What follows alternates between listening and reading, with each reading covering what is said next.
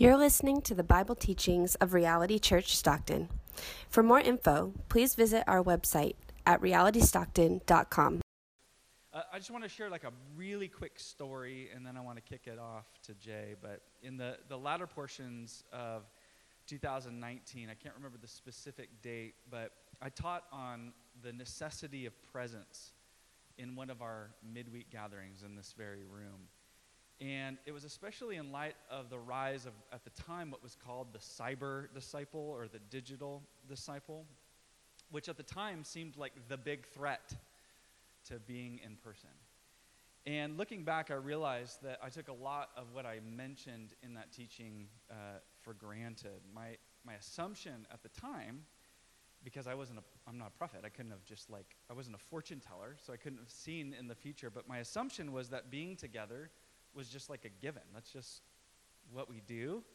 And that embodied presence as, you know, God's people is just something very simple and easy to achieve. And it's like the obvious answer for Christian discipleship.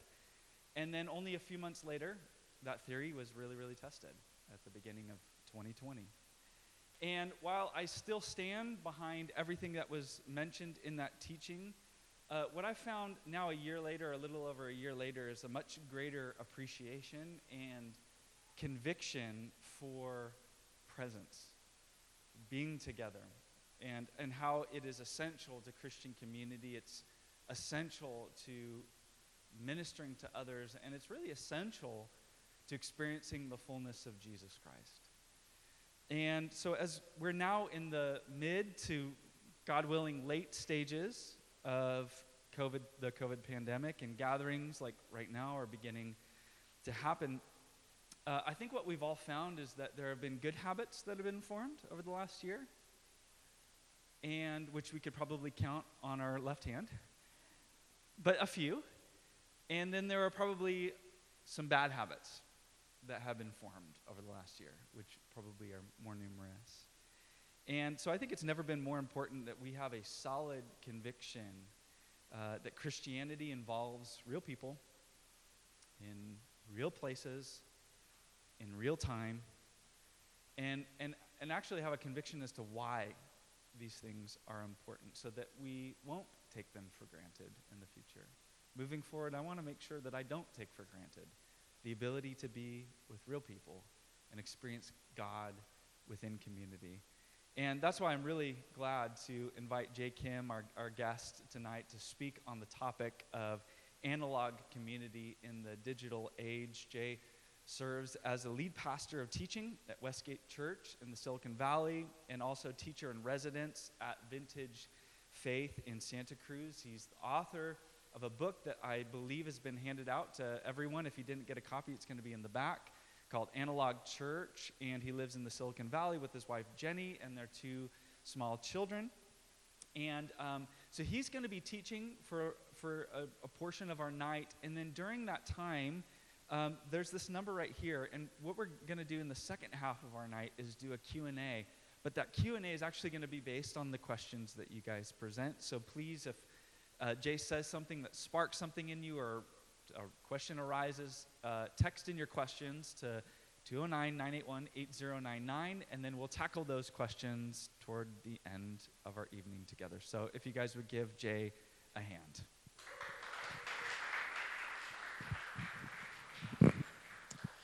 Thanks, Christian. Hi, everybody. Man, it's so good to be with you guys, and I, um, I, I so genuinely mean that. It's so good to be with you guys in a room, and I know uh, we're recording, and some folks will watch this later, and that's okay. no guilt. I, I hope you enjoy it and get something out of it. But it really is great to be in a room with with all of you, and um, it just you know it's different. I think what what COVID nineteen, this whole pandemic this past year, if it's taught us anything, it's taught us that there are some things that um, you can't really measure with like numbers you know, that uh, you can't really put your finger on, um, but you just know, like in your body and bones, that there's something lacking when we are so disembodied with each other. And I think we're going to try to sort of figure that out for many months and years to come, why that is and what that looks like and what it means. But what it certainly means, amongst many things, I think, I believe personally, have a deep conviction, what it means is that it's true what the Bible tells us. That we are embodied creatures made by God when He breathed life into dust and dirt and bone. Like He, he animated real stuff, like the stuff of earth, you know? And that's undeniable. To be human is to be embodied, to be alive is to have a body. And uh, as embodied creatures, we need embodied creatures, you know? And so um, I want to spend a little bit of time talking about that tonight. And to do that, I want to share a story. Um, to begin, I want to share a story from my life that's actually quite embarrassing on my part. This happened uh, several years ago, but I was in my kitchen, and um, at the time, my daughter was really young. She was like maybe two, two and a half, something like that. And uh, my daughter, um, oh, no, no, no, she was three because my son was he had just been born, and they're about three years apart. So my daughter's three, my son is like literally newborn. He's like weeks old. And uh, I'm, I'm in the kitchen, and they're kind of in this little playroom that's right adjacent to the kitchen. I'm watching them play, and my son, my newborn son, is just laying on his back, you know, giggling, making funny sounds or whatever. And my daughter, who's three, leans over to him, and she hugs him, and she gives him a kiss on the cheek and uh, I do the thing you're supposed to do, right? In those moments, you know? Because um, the thing you're supposed to do is not to like be fully present and enjoy the moment. It's to make sure your phone remembers that the moment happened. Because if you don't have a picture, did it really happen, right? So I pull out my phone, I open my camera, and I snap like you guys. I snap the perfect picture at the perfect moment. Like it was one of those all timers that I knew was going to be a massive hit on social media. I was like, here we go. Here's my Instagram hit of the month, you know, maybe the year, whatever. And um, so I take the picture, I have it on my phone, I'm staring at it. It's so awesome. And now I'm trying to edit it, right, with all my little phone photograph editing programs. I'm trying to crop it just right so it sits as the background of my phone and I'm trying to change the color to make sure the highlights are correct, whatever, all of that stuff. I'm just totally immersed in my phone in this image of my children that I had just captured digitally. And I'm like so proud of myself and I'm so happy, right? And all of a sudden, I feel a tug on my leg, like a pull, like a hard pull on my leg. And I look past the digital image of my children to see one of my actual human children pulling on my pant leg. It's my daughter, and she looks up at me with um, longing eyes, and she says these words No more email, Daddy, no more email. Because my little girl at the age of three had already become so accustomed to being physically in the presence of her dad while her dad was in every other way completely absent. Usually, um, spiraling into the endless pit that is email. And while I wasn't actually on email in that moment, for her, she had experienced this enough times in her three short years of life that she assumed the same thing was happening. That daddy was in the room, but in every other way, he was somewhere else. You know what I'm saying? You've had this experience, yes? And so, what did I do? I put my phone down, I put down the digital image of my children, and I picked up my actual children. I apologized to my little girl. I held her in my arms and we played. Now, I share that story with you as embarrassing as it is, but I share it with you because in some ways it's not that embarrassing because I know you all in this room, and I don't even know you really. I know that you can relate. That is how pervasive our digital addictions and our digital problems are. That I can walk into a room full of folks that I've generally never met before and share a story like that and know that I have a room full of people who know exactly what I'm talking about. Again, I, I, many of you I'm meeting for the first time right now, and I already know for a fact that none of you are looking at me like, wow, that story is crazy. Who does that? None of you are feeling that way. You all know exactly what I'm talking about because you too have lost yourself in the digital maze at the expense of real life happening all around you.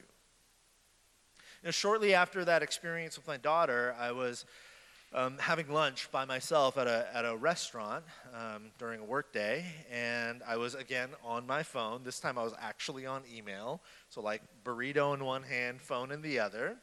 And all of a sudden, uh, this restaurant was actually right next to a local high school, and that local high school has an open campus policy, meaning at lunchtime they let their students go off campus. And so it's lunchtime, and all of a sudden, I see high school students filing into the restaurant for lunch together in groups of like friends, friend groups, all walking in together. Pretty normal. And so I decide to put my phone down and just people watch for a little bit. And I'm people watching with um, something very specific in mind. And I watched that day at lunch, I watched 14 high school students walk into this restaurant. And I, um, I'm a, like, I must have kind of looked like a creeper because I was just like watching them. Um, but uh, I watched them throughout lunch until like, like they had to go back to school. It, was, it wasn't that long. They don't get that long for lunch, but they were there for probably 20, 25 minutes. And I watched them for the duration of that 20, 25 minutes, and 14 students, I counted 14 high school students, none of them alone, all of them with at least one or two other friends. I watched 14 high school students at lunch at that restaurant for the overwhelming majority of that lunch having lunch in the presence of one another with their phones in their hand. 13 out of 14 of them had phones in their hand almost the entire time. And the one that didn't have a phone in his hand, I just assumed that like he had his phone taken away by his teacher or something because he was going table to table just watching what his friends had on their phones. And um, again, I share a story like that with you, and I know that you can relate. Because either you've been that person at the table or you've observed this phenomenon of the digital age, right? Where people are present with one another, but they're not actually present with one another. They are, in the words of the writer Sherry Turkle um, in this fantastic book, the title of the book, she says, We are all alone together. She says in that book, and this reminds me of my story with my daughter, she says this. Oh, my wrong notes on. She says this Children have always competed for their parents' attention. But this generation has experienced something new. Previously, children had to deal with parents being off with work, friends, or each other. Today, children contend with parents who are physically close, tantalizingly so, but mentally elsewhere. We are alone together.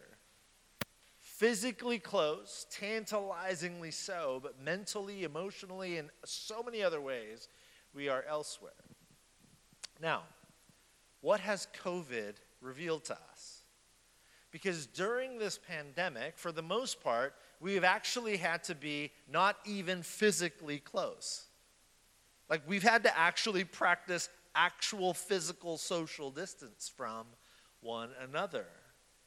And you read, if you were following along or just through your own experience, you read early on and experienced early on this thing called Zoom fatigue or digital fatigue, yes? Who felt Zoom fatigue at some point during the pandemic? Yeah, almost everybody in the room. Like, we have all the technology we need to be able to connect with one another, but what we're realizing through the pandemic is that the sort of connection we have through digital means needs air quotes, does it not? Like it is connection, but it's not connection in the sort of full human way that human beings really long for and desire. Now, I want to ask a question How did we get here? And I, and I don't, don't mean the pandemic, I just mean in general, even before the pandemic, how did we get to a place where we became so comfortable mediating our relationships primarily through digital means? Truth is, a lot of people want to blame the internet. A lot of people are like, oh, everything was great before the internet, but the internet has ruined everything. The digital age is to blame. And the truth is, if you go even into the biblical story, what it reveals to us is that technology, and specifically the misuse or abuse of technology at the hands of human beings, has been ruining us since almost the beginning. Let me show you. This is Genesis chapter 11. Now, if you know um, a little bit about how the Bible is laid out, what you know is that Genesis chapters 1 and 2 tell the story of a good God creating a good world for his glory and for our good, for human flourishing, right? And then in Genesis 3, sin enters the story. If you were here at Reality this morning, we talked very briefly about this.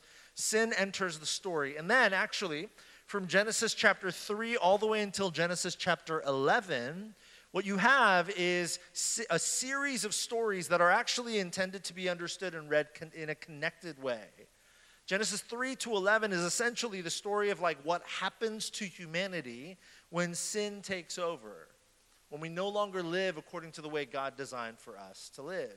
And so Genesis 3 through 11 is that story, like broken story after broken story, pain and betrayal and violence and murder, like all of this stuff, all this wickedness. And it concludes with Genesis chapter 11.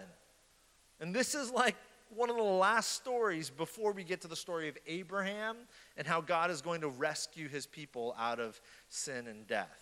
This is one of the last stories, like sort of sum- summarizing and culminating what happens to human beings when we allow sin to just run rampant all around us. This is what it says Genesis 11, verses 1 through 9.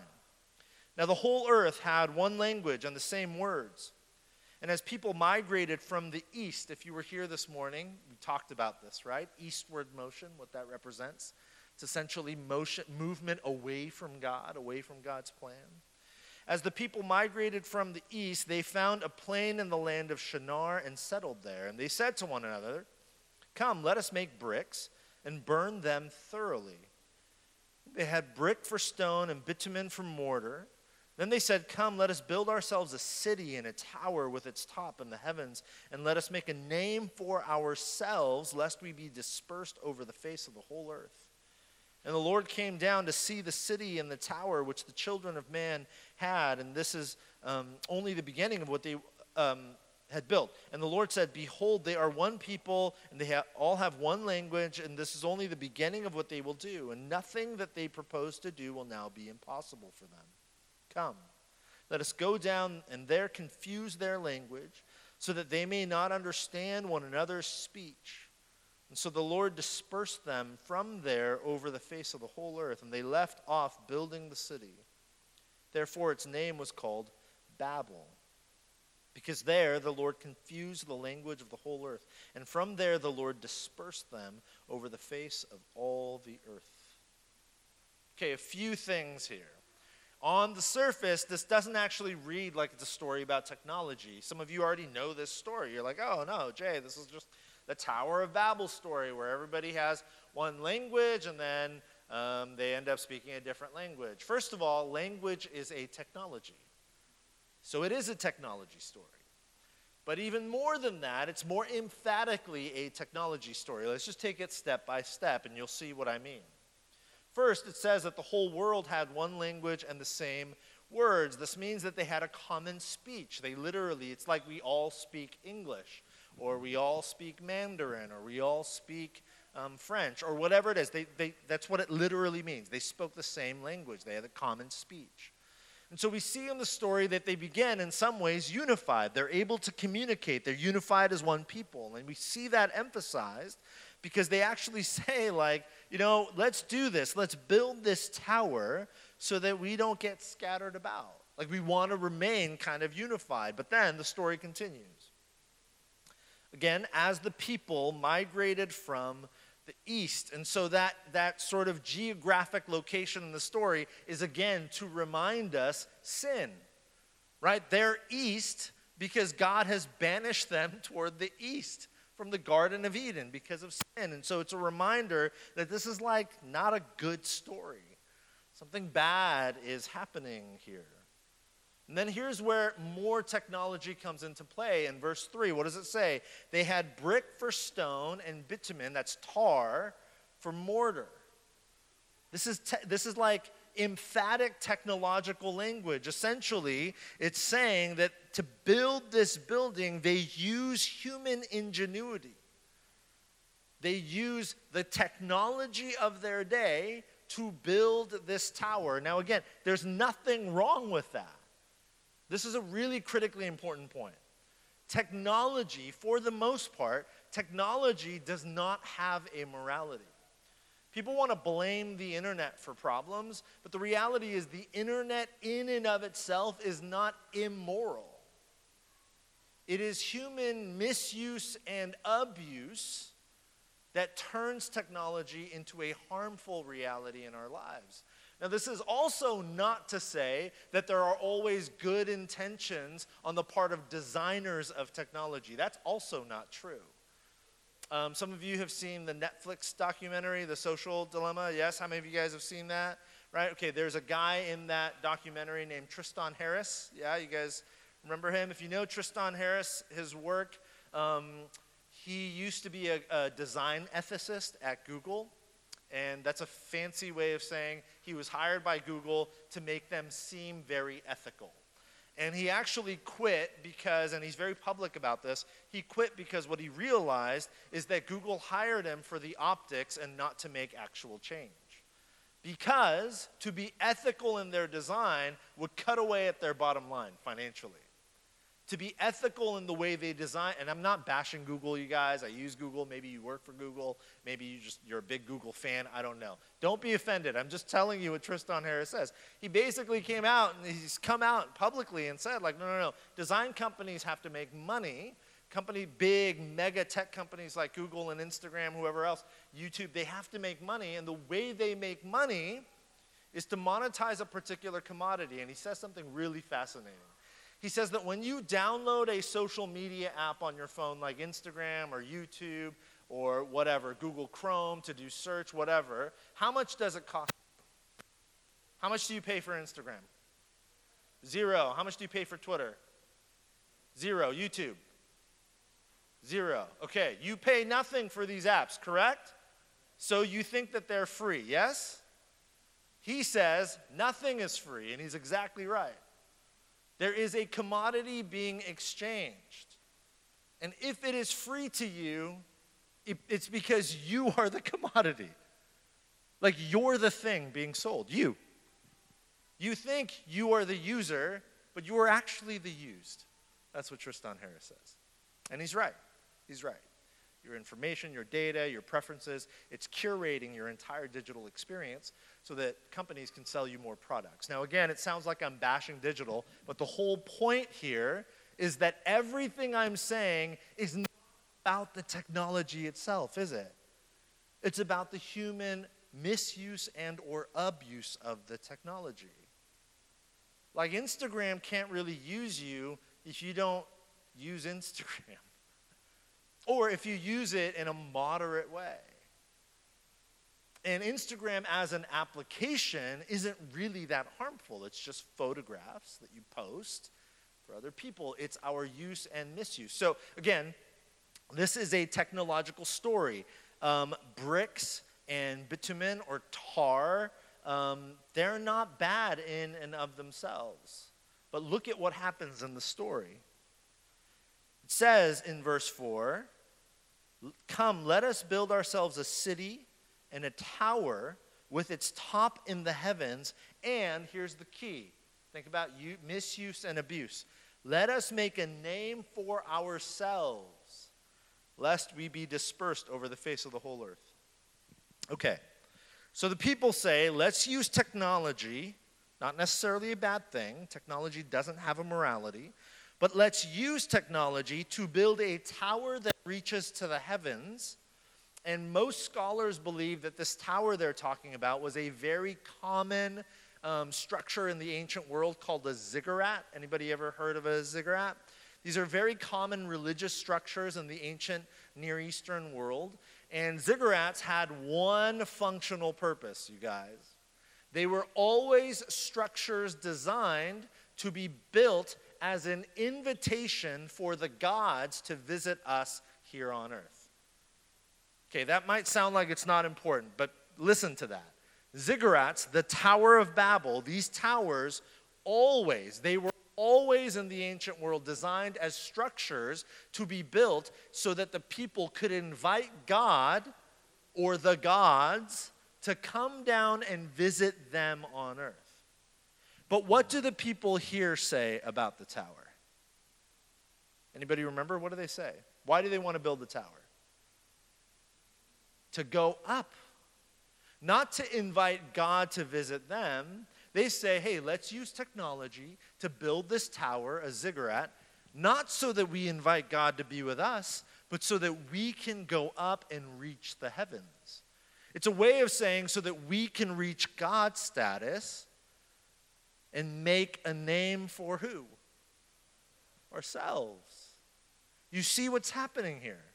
They're using technology, which isn't bad in and of itself, but they're using it for extremely selfish gain. This is the misuse and abuse of technology. And so what happens? Verse 8 So the Lord dispersed them from there over the face of the whole earth. So the thing that they feared the most, that they would lose their unified power, is exactly what happens because of their misuse and abuse of technology. So I'll show you sort of um, just a four part trajectory, technological trajectory that we see at the Tower of Babel that we've seen time and time again throughout human history when it comes to technology. We often begin unified, selfish ambition takes over, we leverage technology, and we end up scattered. Does this sound familiar?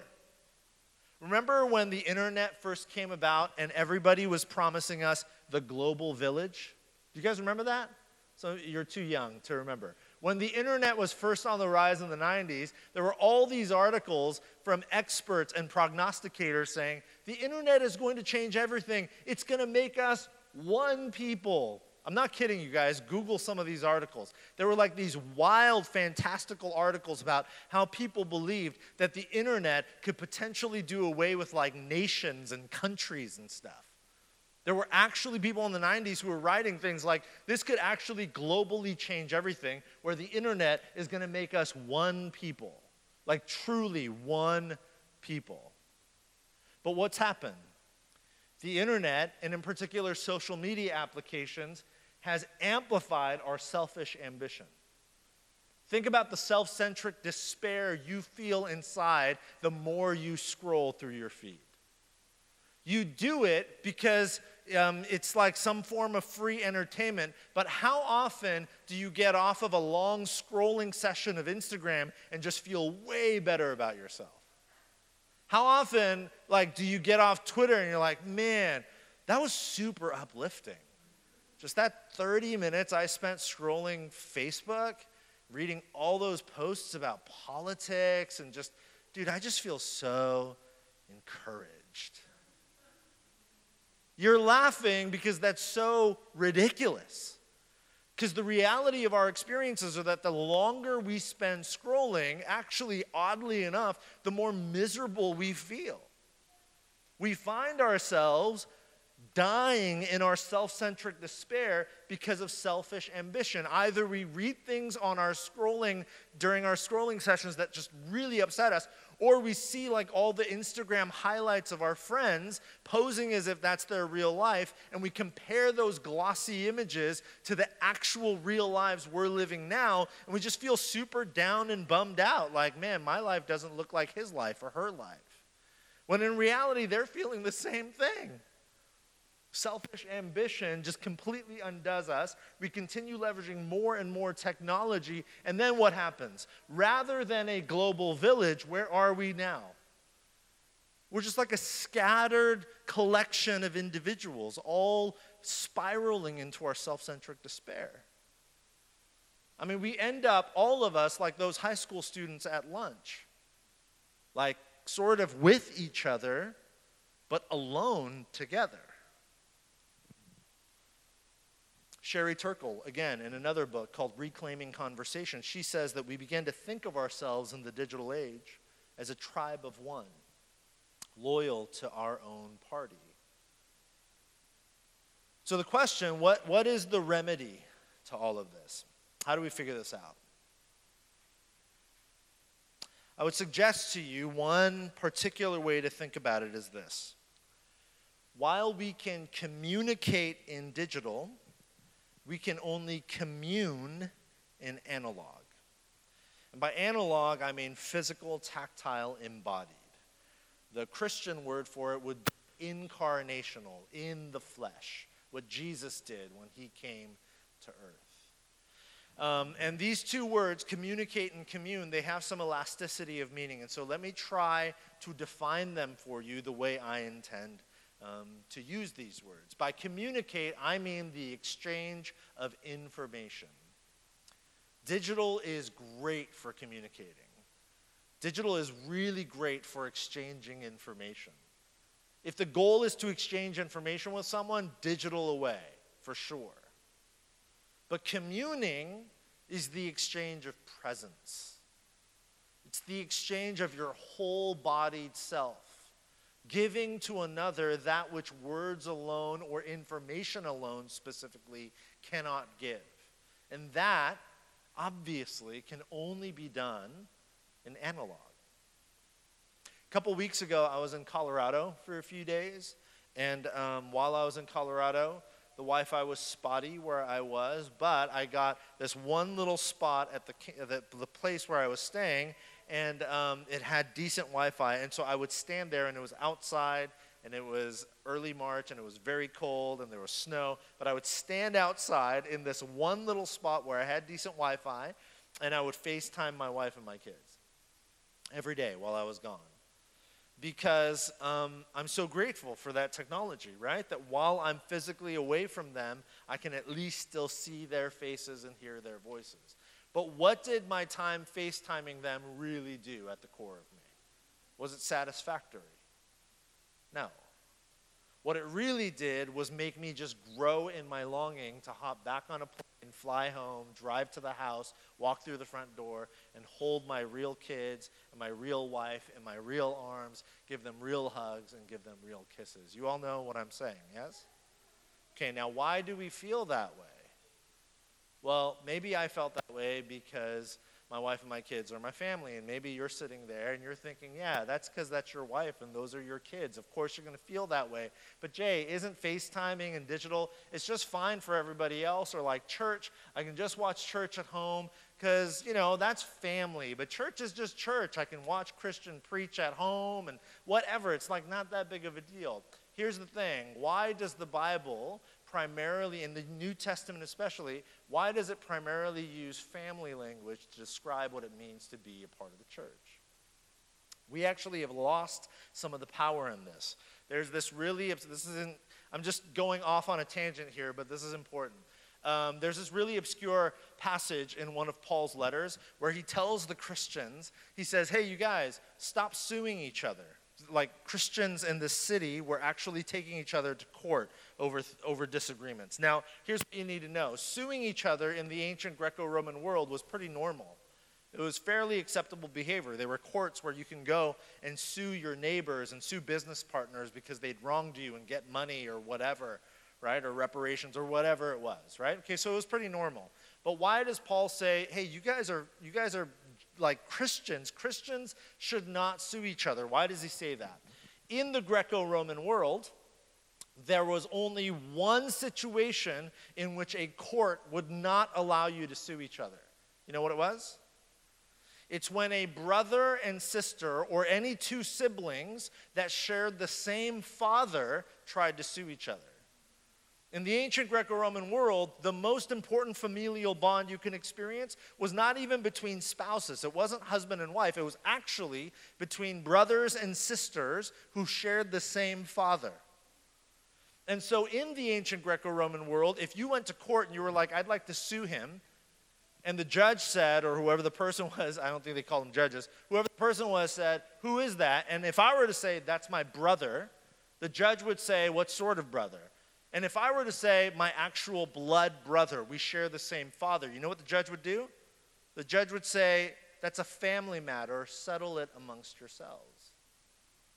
Okay, this obscure passage, Paul tells the Christians, why are you suing each other? And then you know what he, you know what he says? He says, you, essentially, I'm paraphrasing, he goes, You're not supposed to sue each other. You are what? What do you think? Brothers and sisters. We think Paul meant, and the New Testament means this as a metaphor. Like, we think it's just a nice thing to say to each other, like, hey, man, you're my bro. No. No, no, no, no. When Paul and the New Testament tells us we are brothers and sisters, what Paul means, very literally, is like you're literally brothers and sisters. To the point where he's like, you can't sue each other. That's the law of the land. Brothers and sisters who share the same father don't sue each other. Okay, so coming back full circle.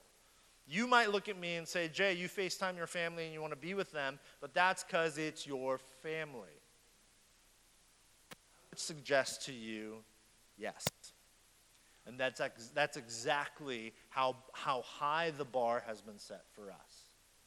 That we are to love and long for one another as family, brothers and sisters. And with family, like with real family, FaceTime is not enough, is it? Now, here's the thing everything I just said is really hard to do. like, I am not saying it's super simple. It's like, come on, why? Why is it not simple? Let me, let me explain. You, are, you already know this, but let's just put some words behind it. Digital communities, think about like um, the group of friends you have on Instagram or Facebook or the people you follow on TikTok or Snapchat or whatever, right? Twitter, whatever. Digital communities are based on our preferences, and it is easy to choose and unchoose them. How long does it take you to block or, or to unfollow someone on Twitter? Less than a second. It, it is quite literally the push of a single button, right? Okay. Analog communities are based on who's there, and it is difficult to choose and unchoose them. When you show up to Reality Stockton, how easy is it for you to look around at a Sunday worship gathering and decide the people you don't really like that much or those that sort of annoy you? How easy is it for you to um, block or unfollow them? It, it's almost impossible. Like, because really, analog community is like, here I am, and here you are. And here we are, right? It's really difficult. Now, here's the thing followers of Jesus are drawn into to relationship with one another not out of preference, but out of calling. The fact that you are drawn in and bound up into a family of God with people that are unlike you people you do not prefer, people you would not have chosen on your own. That is the means by which God shapes and reshapes you into the sort of person He has called you to be. This is a critical part of Christian formation that I think we're losing in the digital age. Everything about social media tells us that we can curate our life experiences to suit our preferences just so. But real life doesn't work that way. And if it did work that way, you know what would happen to you? You would stay exactly who you are right now. There would be no growth, no change, no challenge of who you are, and, a calling to grow and evolve and be formed and reformed into the image of the risen Christ. Listen, Jesus himself models this from the get go. Matthew chapter 10, there's this obscure little passage where it just rattles off Jesus' 12 disciples. You guys all know this. The names of the 12 apostles are these first, Simon, who's called Peter, Andrew, his brother, James, son of Zebedee, and John, his brother, Philip, and Bartholomew, Thomas, and pay attention to this, Matthew, the tax collector, James, the son of Alphaeus um, Alphaeus and Thaddeus. And then pay attention to this Simon the Zealot and Judas Iscariot, who betrayed him. Okay. Matthew the tax collector and Simon the Zealot. If you can imagine the most Trump supporting conservative you know on social media and the most Biden Kamala Harris supporting liberal you know on social media and think imagine them in the same room together talking politics just imagine it in your mind multiply that tension by a hundred and you're beginning to scratch the surface of how intensely hateful zealots and tax collectors were of one another. Zealots were, were Jewish people who wanted nothing more than to overthrow the Roman Empire. And there was only one group of people they hated more than actual Romans, It was tax collectors. Because tax collectors were actually Jewish people who had betrayed their own people, sided with the Roman Empire, and were getting rich by skimming money off the top, not of the empire, but of their own people. And tax collectors hated zealots because zealots were often guilty of physically attacking, sometimes killing, tax collectors. So imagine Matthew the tax collector and Simon the zealot when they first start following Jesus, and there's these 12 guys. You can imagine Simon way over here, just kind of eyeballing Matthew, and you can imagine Matthew way on the other side, just kind of eyeballing Simon the zealot, wondering when he was going to attack. If there are ever two people that should not belong in a group together, it would have been in the first century zealots and tax collectors. And yet, here they are. It's not an accident that Matthew, in his gospel telling of this story, cites these descriptive words for Simon the Zealot and himself, Matthew the tax collector. The writer Brett McCracken says in his book Uncomfortable commitment matters more than compatibility in the kingdom of God. This is why it matters that we do not live in the preference based digital spaces all the time and instead do the hard work of showing up with one another. Because it is in our very differences that God begins to shape us together collectively into his family. This is why the Bible is full of the, the one another's. You've heard this before. Serve one another, bear with one another, speak to one another, meet together, encourage one another, offer hospitality to one another, experience fellowship with one another, confess to one another, listen, learn, pray, and eat together. These things are all difficult at best and impossible at worst to do over Zoom. Several years ago, uh, I was a youth pastor, and every summer we used to take our students to a lake, and we'd rent these houseboats um, and uh, do like wakeboarding and tubing and all that kind of stuff. And one year, um, we had like 100 kids going to this camp, and uh, we had this old, like, beat up box truck, and every summer we would load that box truck with like all of the food and all of the equipment for the week. And so I usually didn't drive the box truck, but this one year I decided, you know what, I'll give some of my volunteer leaders a break. I'll drive the box truck. And so I, I volunteered to drive the box truck, and I took, um, I had a 19 year old intern at the time. His name was Brian. He's a dear friend of mine. Uh, to this day. And so I, I, was like, intern, Brian, come on, let's go. And so 19 year old scrawny intern Brian and myself, I was like 25 or 26 at the time or something. We get into this beat up box truck and we start heading out um, to the lake. And we're doing great, and about an hour into our drive, smoke, black smoke, begins to billow out of the truck. Long story short, we pull off to the side of the road. About 45 minutes later, uh, a tow truck finally gets us, gives us a tow, and we're, we're relieved.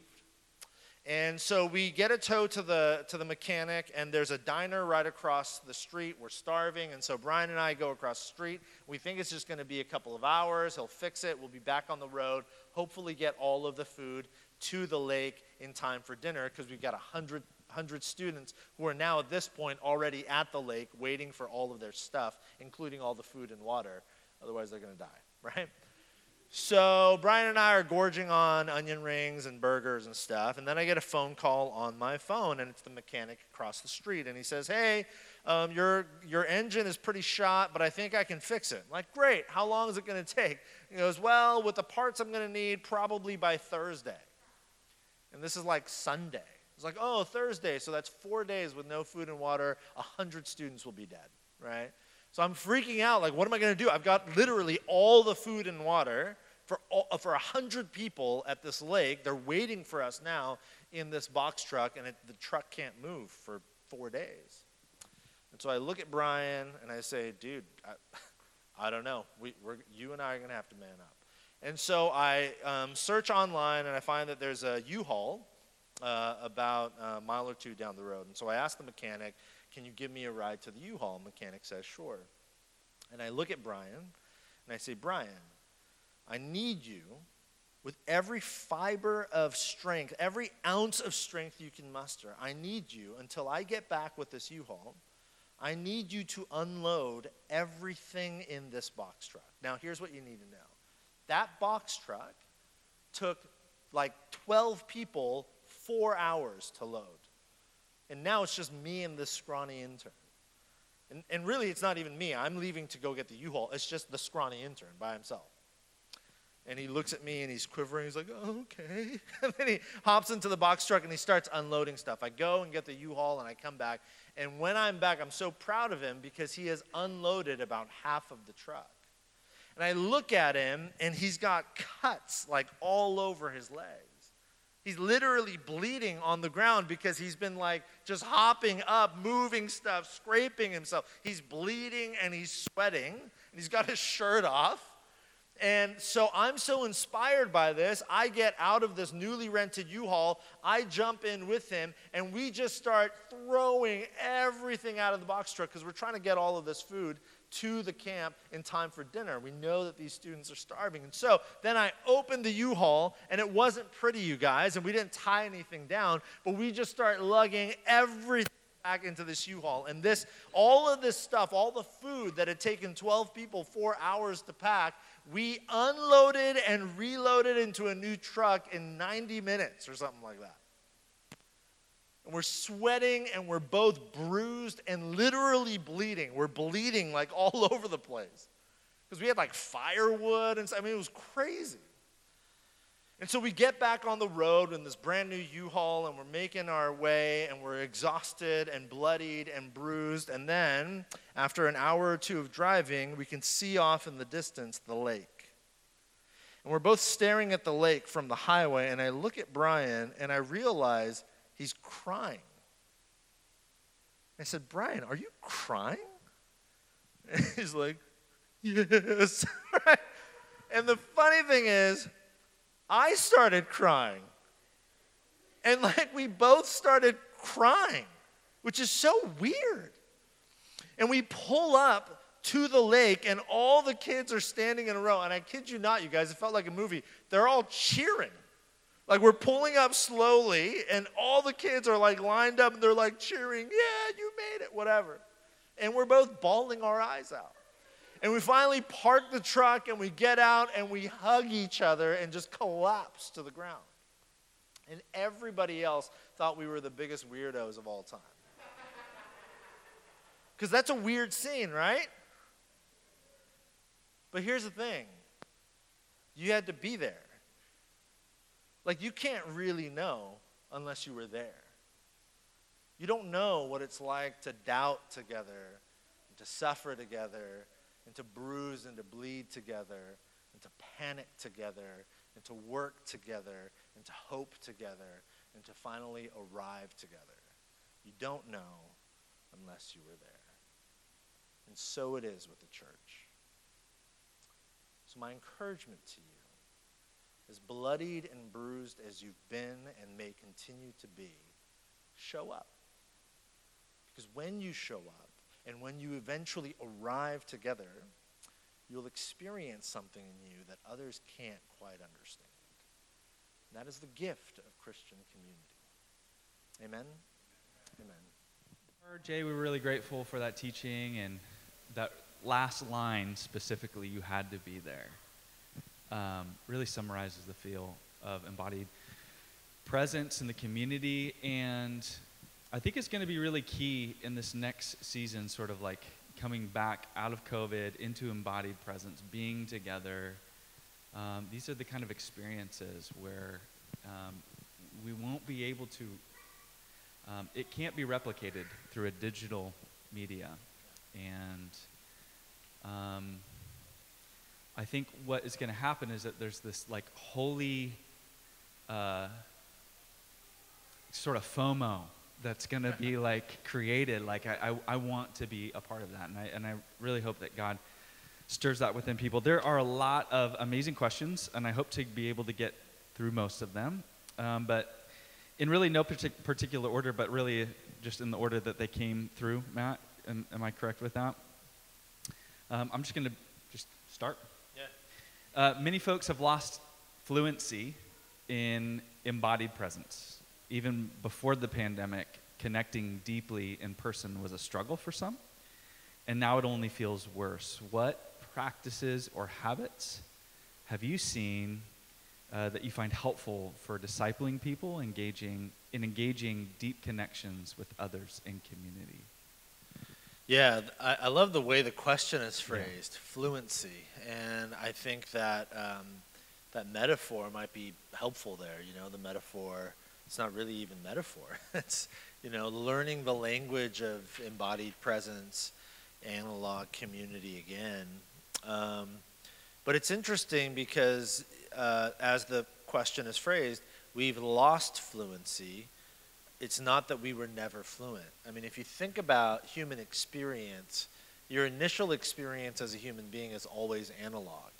So, literally, your first experience, you know, Christian and I are both fathers, so we both had this experience when a child is born. Uh, what they do is like once they clean the child off, the first thing the child has to do is what? Touch, like touch the mother and then the father. And actually, research has shown that when that doesn't happen, um, there are actual ramifications neurologically. It's like imbe- it's as if it's embedded in your DNA um, to make embodied connection with another person uh, right from the get-go. It actually sets you on the course to be fully human in a weird, in a strange way. I mean, but of course, God made us. That's what Christians understand and know. We are made in the image of a relational God who exists three in one in a constant relational connection of love and delight with, with not just himself, but like three in one with one another, right? In one. And um, so, how do we regain that? I think it's more of a practical question. You know, some of it has to do with aptitude and appetite. Um, uh, I'll go on these spurts where I eat super unhealthy for a long time, and then I kind of spiral into the unhealth. But um, I've had I've had moments in my life where I start being intentional about getting healthy. So, like one of the things I'll do, I just did it um, this past Saturday. I'll go run. I'll go for a run. Here's the thing, you guys. I hate running. I hate it. Like I don't do it. Cause some of you love it. I hate it. And if you love it, I think you're weird, right? Like I don't know how people love running, but lots of my friends do. You're not really weird. I, I actually admire you. But I hate running, but I do it. And a strange thing happens when I start running pretty regularly. Even though I hate the journey, like the process of running, um, I find my appetite changing. Has anybody ever experienced this? Like I no longer crave the burger and the curly fries, and it's super weird. Like I feel weird about it. But like I'll find myself wanting a salad. And I never want a salad. It's so strange. But have you seriously, has anybody experienced this? Okay, that is possible in your DNA. That's the way you are hardwired. And I think that's what we have to do with community. We cannot allow longing and desire to, to guide us toward community. We have to um, move toward community out of discipline and find that our longing and desires will follow. Does that make sense? Like, typically, culturally, we are told to follow longing and desire. But there is a way in which you discipline yourself, and longing and desire follows the discipline. And I think that's, that's there's so much to say about that. It's such a great question, um, but I think that might be one way to think about it. That's great. Um, have you learned? Uh, have you learned anything about analog community through the last year that you didn't previously know or believe or were convicted about? Like, like the the appendices or whatever you would add to the book now after experiencing the last year. Yeah, that's a great question. Well, I'll speak honestly here. Um, I, I wrote the book before the pandemic. I will say I have probably more appreciation for the digital technologies at our disposal than I did before. You know, uh, I'm grateful looking back on 2020 that at least we had this. You know, um, but in terms of anything I would change or add, I think more than anything, ultimately, it's just affirmed um, and strengthened my belief in, in the reality that I think we really need embodied presence with each other. If anything has changed, it's that I probably didn't know how seriously we needed it. Um, I, I knew we needed it really bad, but having gone through the pandemic, I just, like most of you, I'm like, oh, I did not know how bad. I mean, you've read some of the really sad statistics about what the pandemic has done to mental health. Um, that's not an accident. Like when human beings are disconnected from one another, it has real, like, serious ramifications. I just I read this Politico article like uh, a couple months ago that one in four young adults in our country admit to having at least contemplated ending their own life during the pandemic, connected to feelings of loneliness and isolation. One in four. It's crazy. I mean, that also is a pandemic. One in four? Like, it's way more than COVID, you know? And I'm not diminishing COVID, it's serious and all of that. And I'm, I'm glad we, you know, work for the common good. But man, there's more than one pandemic. And I think, um, yeah, that's, that's one of the things that, that I've learned, just an affirmation of some of these ideas.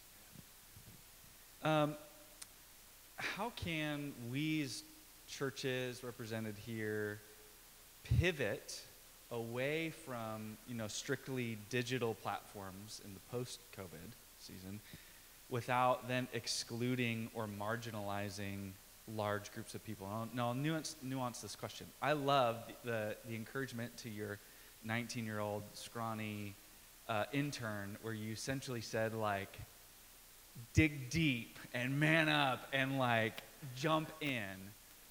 And so from pa- the pastoral perspective, like, you know, part of me wants to say like, hey, like step in. But also the reality is that there are people that are very concerned and you know have health concerns or other concerns that you know it's not it's not that easy to just like jump in. And so how how can we as a church kind of kind of pivot away from strictly digital platforms without excluding marginalizing, or maybe even inadvertently shaming large uh, groups of people? Yeah, yeah, it's a great question. Um, something I've thought about a lot, you know, as we kind of make our way back. Um, yeah, a couple of thoughts. One, I think uh, what you said toward the end there, Christian, is like so critically important. Um, let's just begin with a posture of generosity and humility. We don't really always know why a person is choosing X, Y, or Z.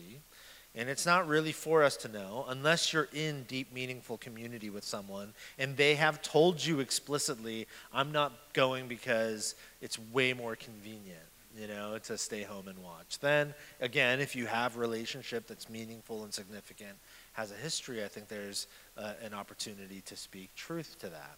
But I, that I'll segue um, from there because I said the word convenience. I think a helpful way to think about it is, first of all, I think we're in for a hybrid future. I, I think that that's undeniable, at least for a time. Meaning, people are not going to come back from the pandemic all at the same time. And as churches and as church communities, we have to do our best with generosity and humility and love and truth um, to try to make it as accessible as possible for those who don't yet feel comfortable. So I think digital will be a part of the future at least for some time. But I think as church leaders and as just congregants that are part of a community, as we invite people back, it's, it's going to be critically important that we um, are emphatic about a hierarchy of the hybridity. So digital and analog are not equal. Like digital and analog are not two options on a smorgasbord of church. Analog is always the goal. Like the most embodied you can be with, again, remember, church is family. So I don't have to go home tonight after this and see my wife and kids. I could just get a hotel, save myself the drive, you know, and just rest up, and I'll just FaceTime them. But what will I do after this? I'll drive the two hours home. Why will I do that? Because it's not the same. And they're my family. Like, I want to go see them before my daughter goes to bed, whatever, right? And if my son's already sleeping, I just want to go in his room and give him a kiss. Like, Rick, you get that, right? Okay, so that's the church. It's not the same. Like, if you can't say it's the same for your most loved, beloved family member or someone you care about deeply, then you can't say it's the same for the church. So, there has to be a hierarchy of hybridity while also accounting for the fact that we have people who are shut ins. Like, physically, they can't get out, and we have to honor that. We have to do our absolute best. I have a friend who's a pastor in Gilroy, and um, what his church does is they have a, a church service at the um, senior living facility where there are some shut ins who belong to their church who physically cannot get to their church. So they send a pastor every Sunday afternoon. He takes a DVD record because they still have just DVD players there. He takes a DVD of the sermon and he plays that. And then the pastor either will bring like a volunteer worship leader to sing some hymns with them, or if he can't find a volunteer worship leader because he doesn't do music, he'll just pray with them. And the, like so it's digital, it's a DVD, but he's pushing as much analog as is possible for them. You see that? Like the hierarchy? And so I think that's critical, right? Um, if people are choosing digital out of comfort, then they're choosing wrongly is what I would say. If they're choosing digital because they must, then we have to honor that and, and do our best to, um, to make it as analog as possible. So, yeah. That makes me think that actually through this, that the church will revive some ancient practices that maybe we've lost along the way, like ministering to shut-ins, of rather than you know demanding that everyone come to the church, like bringing the church to people uh, in, in, you know, like bringing the Eucharist to people, you know, like to those who would not typically be able to gather with God's people and gather to the table to, to go and to minister in the homes. And that's actually been something we've been thinking through and praying through in this next season too. Like if someone says, I cannot gather with the church, then we're going to try in some way, meaningful way to bring the church to you, even if it means standing on your doorstep. Uh, but there will be no excuse for not seeing you. And um, I, actually, I, I actually think that through some of this that we will be able to revive some like really meaningful practices that the Christian church has embodied for years and years and years, but we've lost. Um, this one, changing gears here, how can Christians working in the digital or tech sector change the ethics or help change the narrative? You were mentioning sort of the, the nominal ethical, you know, branch of Google or whatever, but how can Christians like meaningfully bring change in those places?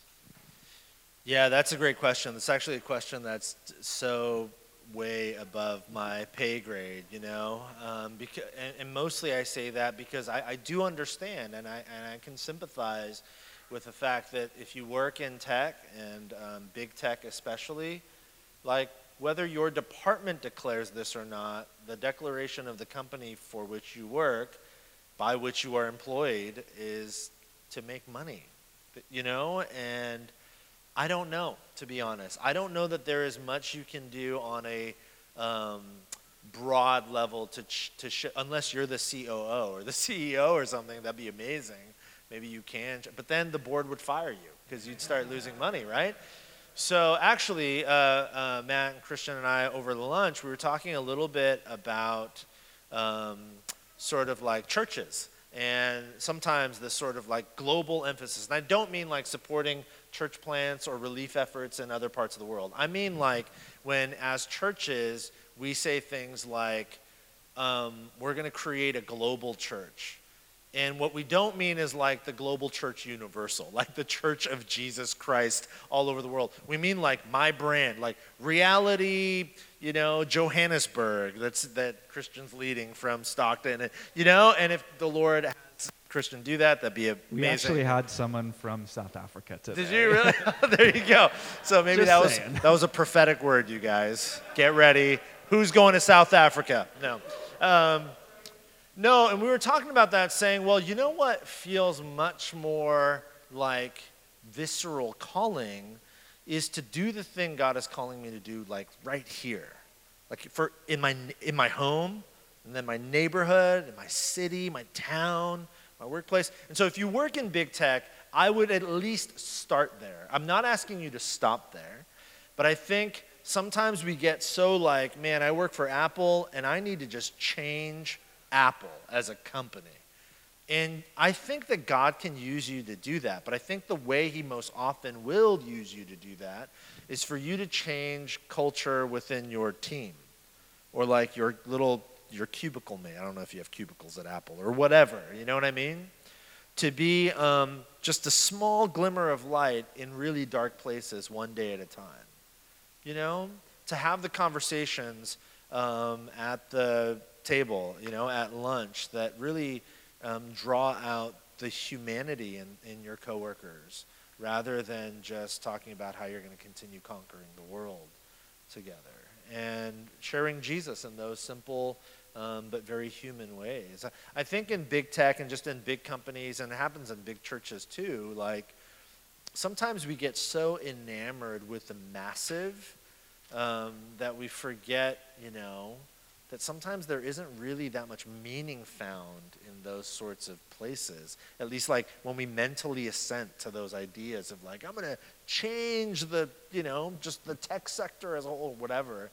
Um, I think, I think really doing the next thing that God has before you is the, is the means by which you can create real change. I, I guess a metaphor would be to say change happens with um, a chisel, not a hammer. You know, we often want to take like Thor's hammer and just smash it to bits and, and then rubble and rebuild. I actually think it happens usually just chiseling it, chiseling away like a sculptor, you know. Um, so there you go.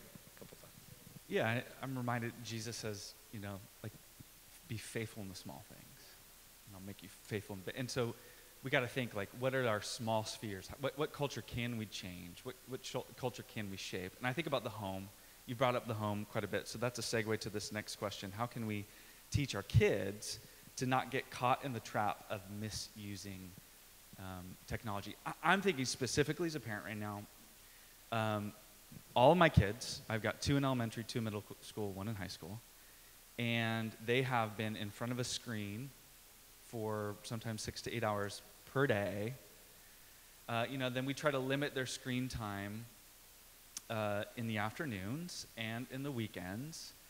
Um, but they've spent a lot of time in front of screens ne- necessarily. Um, and I think for a lot of kids, I was actually just talking to my son's principal, and she, she was talking about how like the lines have begun to blur. Kids spend their, their moments during school, and then every waking moment after that in front of the same screen and, and they, they sort of swerve in and out of school and not school. They'll, be, they'll have their class up on one, you know, like part of their screen. I, I don't know the, the term for that, but like you got multiple screens going, and then they got a game going on the other side. And she, she said that there are multiple kids that like are checking out and falling asleep during class because they're up till 3 o'clock in the morning gaming. Uh, you know, David and I were, Pastor David and I were talking about that with, you know, the youth, like this deep um, second reality world that kids are getting caught into. So this is like a real thing right now. So I'll, I'll ask the question again, like how can we teach our kids to not get caught in the trap of misusing technology, especially when like there's an increased necessity for it right now? Man, that is the question for parents right now. I, I, um, I don't have great answers. I'll point you to a resource. We were just talking about Andy Crouch earlier today. Uh, there's a writer named Andy Crouch who has a book called The TechWise Family. And uh, if you're a parent and you're interested in sort of figuring out how to leverage technology wisely in your family, I, I can't recommend that book enough. Um, his daughter actually just wrote a follow up book called My TechWise Life, which is actually from the perspective of a. T- she's not a teenager any longer, but she's talking about her journey growing up in a home where there was real wisdom given to the, the use um, of technology. So I would highly recommend both of those books. I think they'll give you a good framework and, and some pragmatic sort of suggestions. Like he, he talks about treating phones like young children. What he means is just one simple suggestion put your phone to bed before you go to bed, wake up before your phone wakes up, as you do with young children, right? I always put my kids to bed before I go to bed. I always wake up before they do, because if I didn't, it'd be disaster in my house. And uh, so in our home, we practice that. So we no longer um, put our cell phones by our nightstands. We don't do that. Our, we have a, a, charging station in our kitchen. Um, and so the phones just go there. So when we go in bed, we don't have our phones with us. And there's a lot of research to show how, how detrimental that can be to fall asleep to the blue screen or even the orange screen.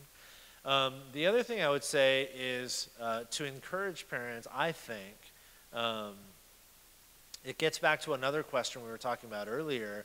You know, for Gen Z and younger, um, kids are like the first digital natives in world history, meaning they were born into a world uh, where digital was the native tongue of their experience, the native language.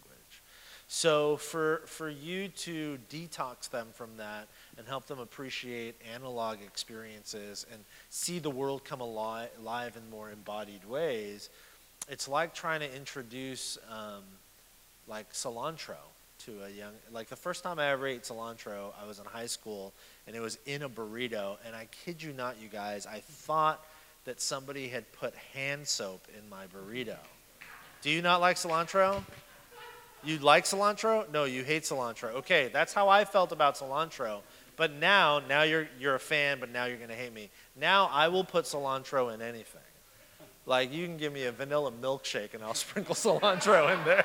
Like I just love cilantro, but it took me time. The first time I tasted it, I was like, "What is this? This is not food."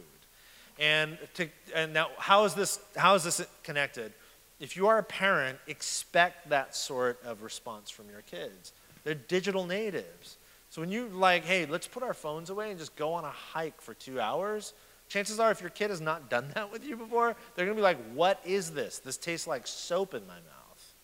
But like just keep going and keep going with gentleness. Nobody shoves cilantro in my mouth. It's just like sprinkling, well, try it like this, try it like this. It's a lot of effort, a lot of experimentation, but our kids' lives are on the line, so I think it's worth the hard work.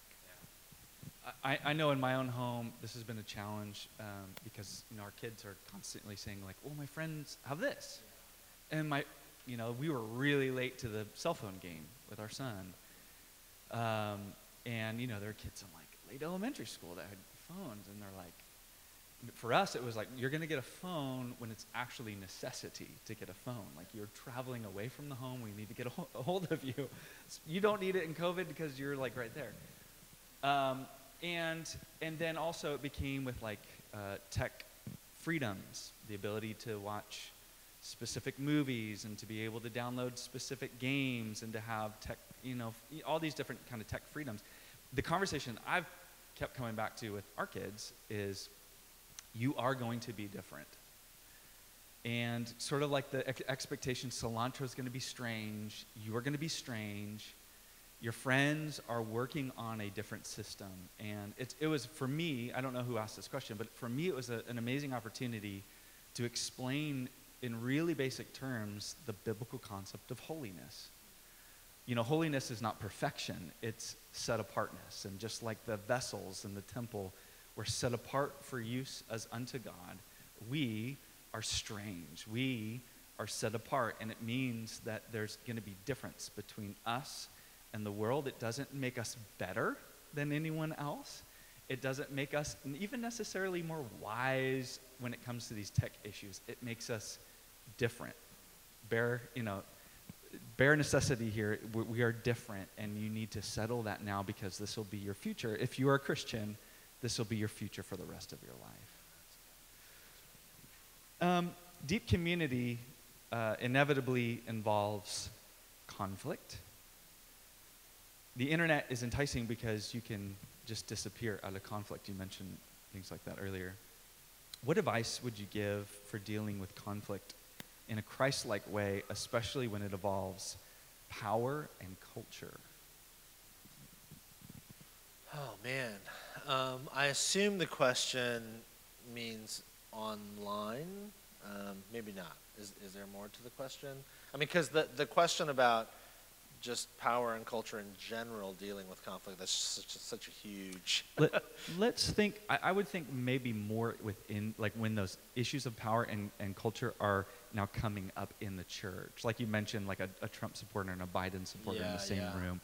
Maybe these issues of culture and power within the same group arising causing potentially conflict. Yeah Well, um, you said it earlier during the, the worship gathering, and I, I thought it was so beautiful and so profound. I don't know how many of you were here, but about the palm branches, which points to, again, the sort of upside down nature of God's kingdom.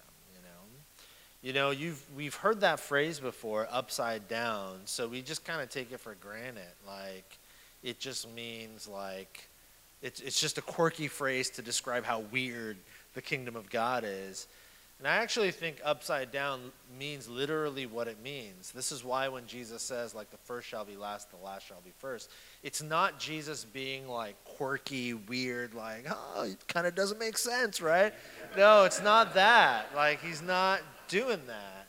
He means it quite literally. Like, if you, if you take something and flip it upside down, then literally the thing that was last, the, at the bottom, and the thing that was first, you flip it, and now the last thing is first, and the first thing is actually at the bottom. So if we take if we take that seriously, if we take seriously the fact that um, Jesus humbled himself, as Paul tells us, right? Um, and didn't didn't grab at equality with God, although equality with with God was his to the fullest since the beginning, but instead relinquishes that, and I'll use intentionally cultural hot button words here. He relinquishes power, he relinquishes privilege for the sake of the other, to love.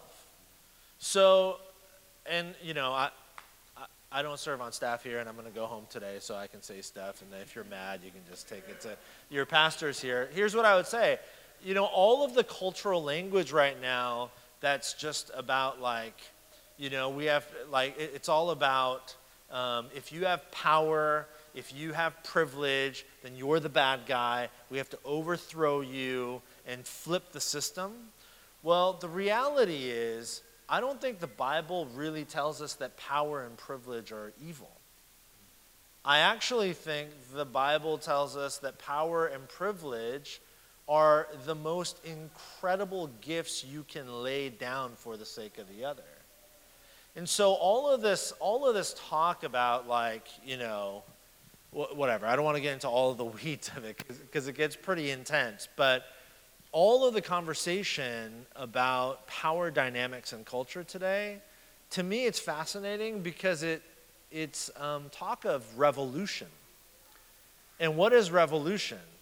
It is essentially not changing the dynamic itself, but just changing who's in power. Do you know what I mean? Like you revolt against the empire so that the empire can now be suppressed and you have the power or the control. That's like all of the cultural language today. Jesus is not, Jesus is not interested in revolution in that way. Jesus is interested, and this is clear in the Bible, in reconciliation and renewal. Like the reconciling of all things, which is an awesome phrase, and I didn't make it up. That's in the Bible. Like to make all things new, you know? And I think we have to take that posture as followers of Jesus. Any conversation we have. So, what it means is when somebody says something about power and culture and gets argumentative, even if you believe a particular thing that isn't what they believe, I think as followers of Jesus, we have to ask the question not how do I, um, you know, how do I win this argument, but how do I reconcile what is here? And reconcile does not mean like unabashed agreement. It means something much deeper, like on a, on a very human level. How do I draw this person, even though they're pushing me away with their argument? How do I do the upside down thing? Because the right side up thing is when they push, you push back. That's what the world tells us, right? The upside down thing is when they push, you draw them close. And here's the really crazy, like, ninja judo kind of thing. When someone is pushing you, there's a way, like literally in judo, like the, the martial art of judo, there's a way in which rather than causing friction and pushing back, judo is the art. I'm not a judoka, but I, I've read this, I've never done it. There's a way in which you use their angry momentum toward you to like draw them into submission. But the way you do it is not to push back, it's to, it's to grab them and lean them further into you. And um, it's one of the really powerful things about judo as a martial art. It's almost like a disarming martial art. They're not really intending to like use brute strength. They're using your sort of momentum and energy to essentially like su- like suppress the anger and bring it to a place of calm and peace. And um, that sounds like an advertisement for like a judo, you know, gym or something. I don't know if there's whatever. Um, but that's what I would say. I, I think, uh, you know, remember that as a follower of Jesus, you're, you're not trying to win an argument, you're trying to win a, a soul, you know? And the way we do that is to turn the other cheek, to st- certainly stand firmly on truth. I'm not saying like be flimsy about what you believe, like, oh, I guess you're right. I guess there are many gods, or whatever. Or maybe Jesus is still dead. You're right. That's not what I mean. I mean, stand firm on truth, but do so in such a way that you pull them in when they're, you know, pushing away. And I think um, there's lots of ways to do that, obviously, that you can get into. Uh, well, guys, thank you, Jay. We're so appreciative of your time and just even this Q&A. Would you guys mind giving Jay a round of applause? Thanks, you guys.